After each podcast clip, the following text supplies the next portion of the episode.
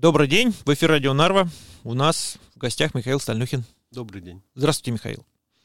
У нас в Эстонии самая высокая инфляция. Пришла информация буквально несколько дней назад. У нас самые высокие проценты по банковским кредитам. У нас э, сложная ситуация в системе образования. На, на днях пришла информация о том, что руководитель обороны уходит в отставку. Это отдельный вопрос. Отдельный вопрос, да. Ну, я в том смысле, сам факт. Ситуация внутрипартийные, центристы, реформисты, тому всем подобное. Не говоря же о безработице. Наш премьер-министр сказал, что планирует в 2024 году безработица в среднем 9%, но она уже перевысила 8%. А это только начало года. И Вирума, меня всегда это шокировало. И Вирума больше 13%, 13,4, 13,7. Но все это, если объединить, это просто вот как, как снежный ком на самом деле деле. Я представляю себе, что чем дальше в лес, тем больше дров. То, что экономика падает, понятно. То, что предприятия закроются, но на, за счет чего это все это будет подниматься? Перспективы я вот не чувствую когда у тебя дети, когда ты хочешь иметь какую-то надежду, ты пытаешься анализировать, исходя из текущей ситуации, какие перспективы есть на будущее. Тем более мы как-то уже говорили о том, что мир меняется, и наши, наши руководители этого, вероятно, не видят или не хотят давать нам возможность думать об этом. Это серьезно, Михаил. Э, да, ну здесь я э, услышал э, несколько тем, да. которые могу по отдельности прокомментировать, но я не услышал как бы ключевого. Вот это вот все. Вы как, как хотите поставить вопрос? Как нам выходить из этой ситуации? Или почему так складывается, почему так получается? Для, того, чтобы, для того, чтобы понять, как выходить, конечно, нужна оценка. Оценка ситуации. Почему это случилось?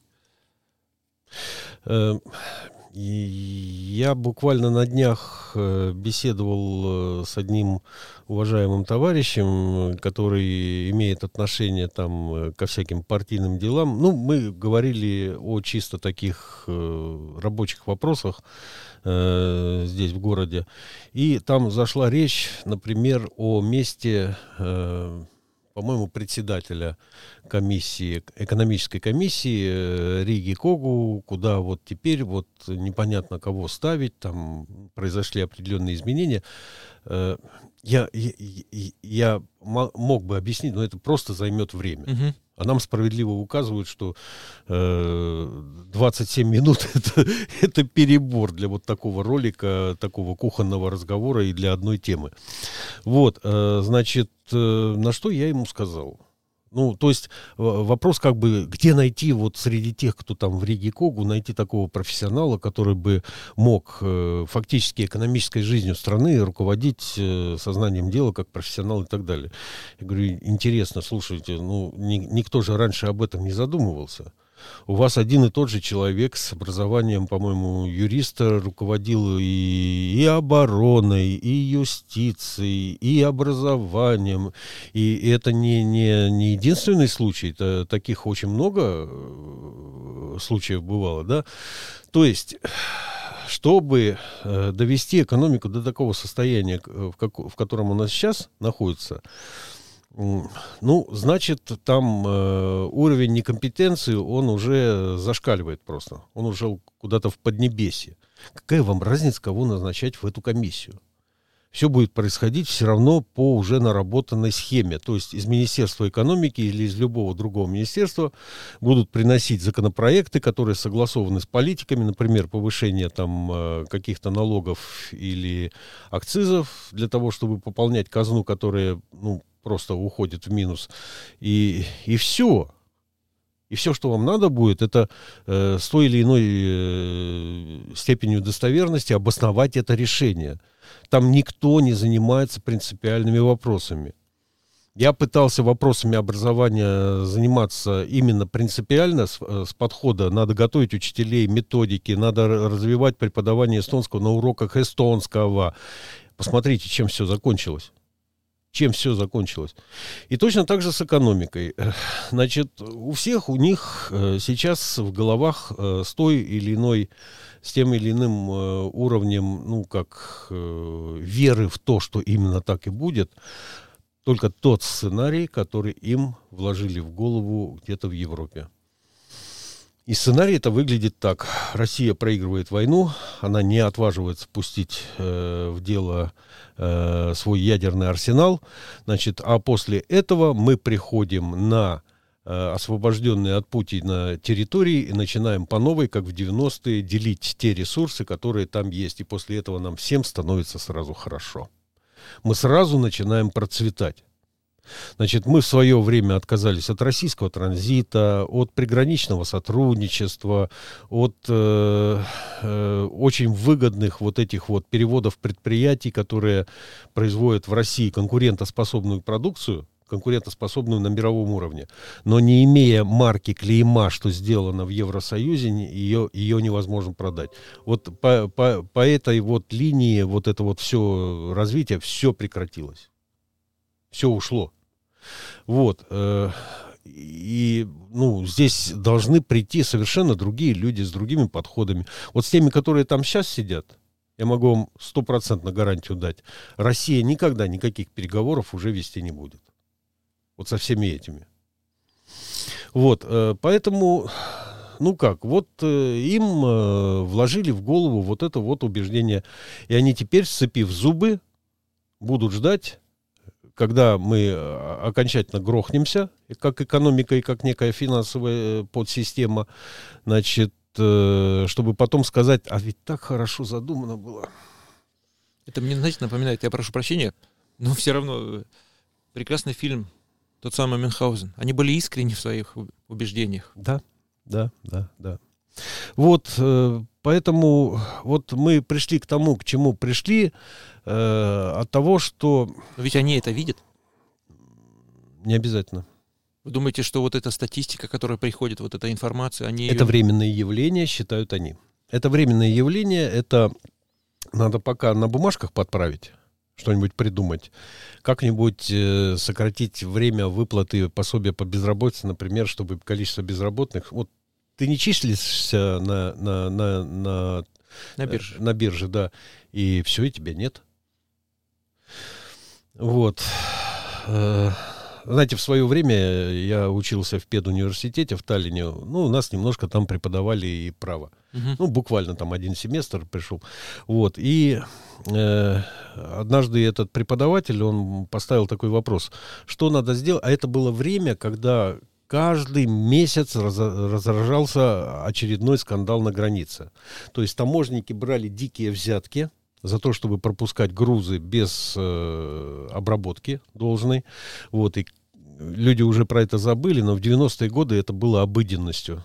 То есть тут целые караваны проходили того, чего через границу вообще переезжать э, не должно было. Вот. И он спросил, а вот э, как лечить эту болезнь? Ведь зарплаты у них, он называл цифру. Там фигурировали какие-то 300 крон, например. Вот он работает, у него 300 крон, а рядом его одноклассник, э, его старый приятель э, на, на том же самом бизнесе поднимается и зарабатывает миллионы крон. Вот, и, и, и что? И ну, было сделано предложение, все, все, все, все болезни в экономике надо лечить деньгами, надо ему зарплату повышать. До какого предела? А вот чтобы он мог себе позволить, вот хорошо, вы дадите ему зарплату 5 тысяч крон, ну ладно, 15 тысяч крон. Он купит себе одно, другое, третье. Пройдет три месяца, ему 15 тысяч будет мало. Вот, и мы тогда, вот студенты, спросили, что, то есть это нерешаемо? Вот, на что человек сказал, почему? Есть одно прекрасное решение, которое часто используется в мире, это обычная такая практика. Какая? а давайте выведем вот эти таможенные нарушения или то, что касается дачи и взятия взяток, давайте выведем это из Уголовного кодекса. Давайте это больше не будет преступлением. И у нас сразу преступность по этой линии э, уйдет в ноль. Ну, мы же видим, что сейчас происходит, да?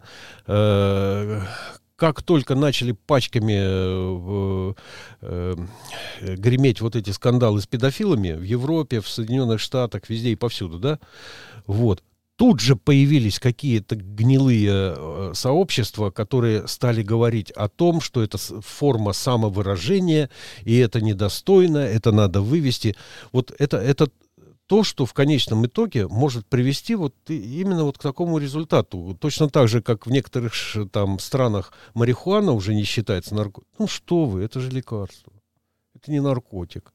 Вот. И 100 э, тысяч человек с пеной у рта будут тебе, им хорошо за это платят, они будут тебе доказывать, что именно так оно и есть. Вот.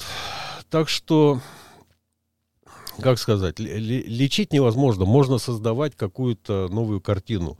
Эти люди, которые к этой ситуации привели, э, закольцовываем, да, точно так же, как с поисками председателя э, вот этой вот экономической комиссии, предположим, да, да садите туда кого угодно. Вы можете выйти во двор, там у вас вот э, там в подвале кот живет, вы можете его поймать, туда принести, посадить, и он у вас будет руководить экономической комиссией Риги Когу результат будет тот же самый. Тот же самый. Абсолютно. Вот. Э, так что при нынешнем э, подходе, я э, особо подчеркну, именно к вопросам внешней политики, потому что сейчас экономика и внешняя политика ряда стран, это неразрывно связанные вещи. Вот, так что э, будем идти по этому пути будем идти по этому пути.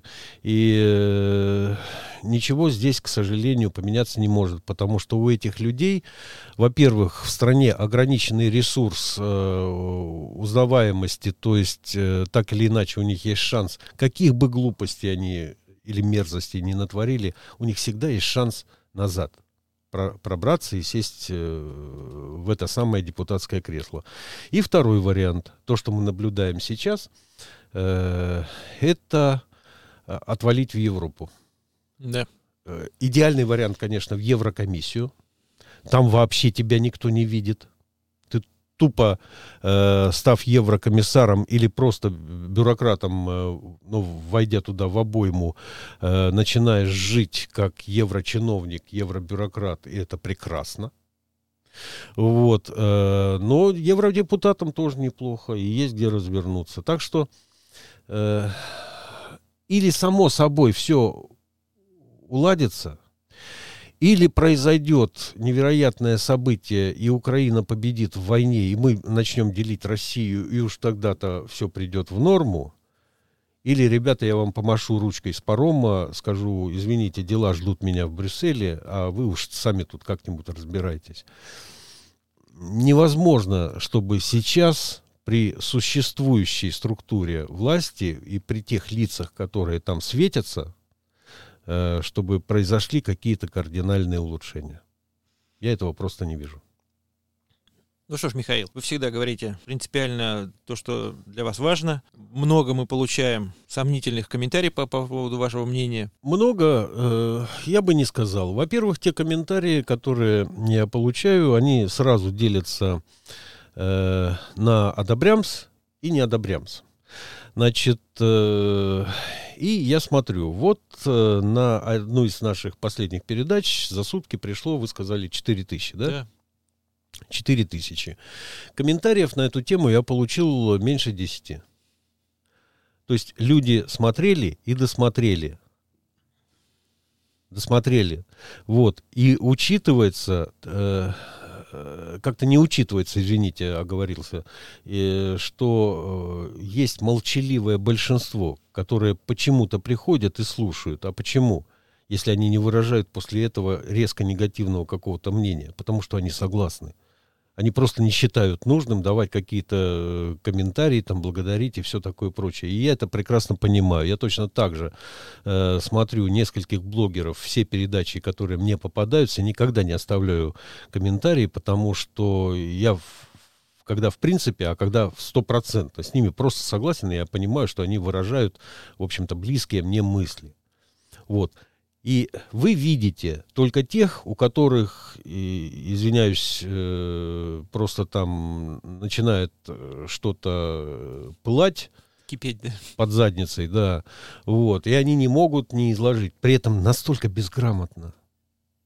Настолько вот без знания предыстории, что я понимаю, что они даже не из Эстонии. Вот просто это не с наших э, краев э, люди, и мне это безразлично. Ну, я признаю за вами право нравится, не нравится. Это ваше дело. Я говорю то, что я думаю. Это у нас, напоминаю, это Свободный. форма свободного разговора на кухне за столом. Сели и поделились мнением. Вот я вам вот это вот и рассказал. И вы все равно, вы, у вас все равно выбор здесь э, согласиться, не согласиться. Э, мое мнение по одному вопросу, по другому. Вот ушел вот этот руководитель обороны, да? Значит, э, вы мне про эту новость, когда сказали, а я тут же вспомнил, ну, например, э, в конце 90-х или в начале нулевых э, некоторое время в Министерстве обороны Эстонии проработал один отставной американский полковник. То есть, я так понимаю, что он уже к тому времени не служил в американской армии, но его попросили помочь э, дружеской стране, так сказать, в постановке э, вот этого военного дела. Вот. Э, он отработал, я не помню, года два.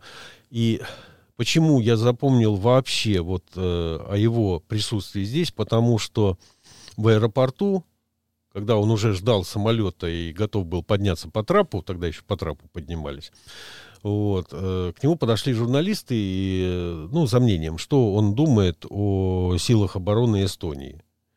Он сказал, что он такого бардака, а он служил всю жизнь в армии и выполнял вот такие вот функции, там, финансовое руководство, наладка процесса, не только в Эстонии, но в разных странах побывал и партнерам по НАТО помогал в этих вопросах. Такого бардака, как в Эстонии, он не видел нигде и никогда. Это во-первых. Во-вторых, Э, когда я э, был председателем комиссии, которая активно сотрудничала с госконтролем, там иногда приносили э, вот эти вот отчеты, составленные по проверке госпоставок Риги Ханге.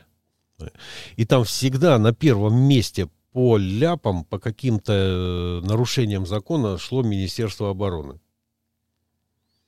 То есть, когда ты видишь это в первый раз, ты удивляешься, ну ладно, случайность, второй раз, третий раз, вот, а тебе так вежливо, так пытаются, ну понимаете, это ж военные люди, они некоторых вещей понять не могут, они делают по-своему. Их переобучить нельзя, наверное. Ну давайте мы просто не будем на это обращать внимание.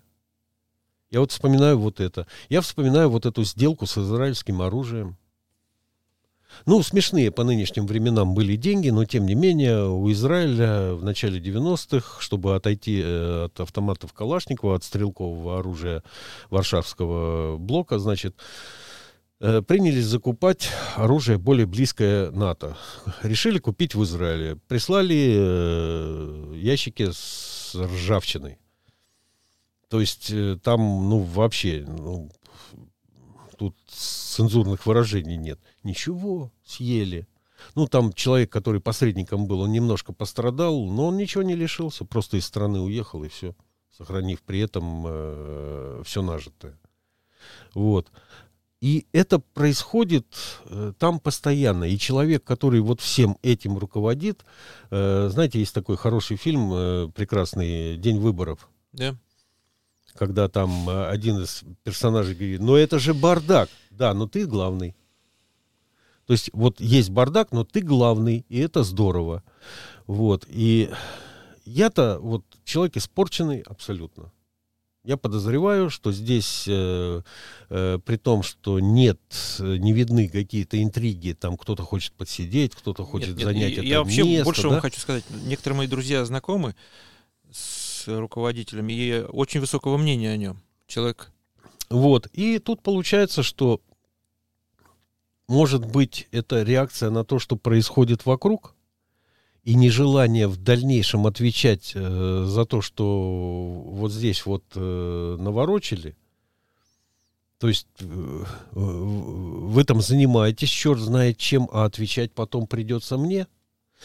Вот, э, поэтому, ну, как сказать, вот система сложилась, как сложилась. Э, хотели сразу сделать такую английскую лужайку, знаете, вот, чтобы трава, чтобы травинка к травинке, там, э, одной высоты, ровненько все, все такое. Только чтобы английская лужайка, как говорят англичане, у вас появилась, вам надо 200 лет в этом месте траву постригать. А сходу в карьер вот так вот э, ничего не получится. Поэтому да, вот э, и безработица, и инфляция, э, дороговизна, черти что в Министерстве образования со всей этой реформой. Сверху еще одна забастовка. А сейчас, э, сейчас правительство будет делать все, чтобы не дать э, профсоюзу учителей то, что он требует. Потому что если они дадут, то на подходе моментально следующие профсоюзы, которые тоже начнут чего-то требовать. Вот. И зная, что кто-то уже что-то получил, они будут до конца бороться. Вот. А, а это означает, что в кои-то века, может быть, что-то наклевывается, может быть, удастся возродить э, профсоюзы, может быть, удастся возродить хоть какую-то, хоть видимость какой-то борьбы за права работающих. Вот, и э, это, ну, для э, тех, которые руководят, это просто недопустимо. Спасибо большое. Всего хорошего. Вам спасибо. До свидания. До свидания.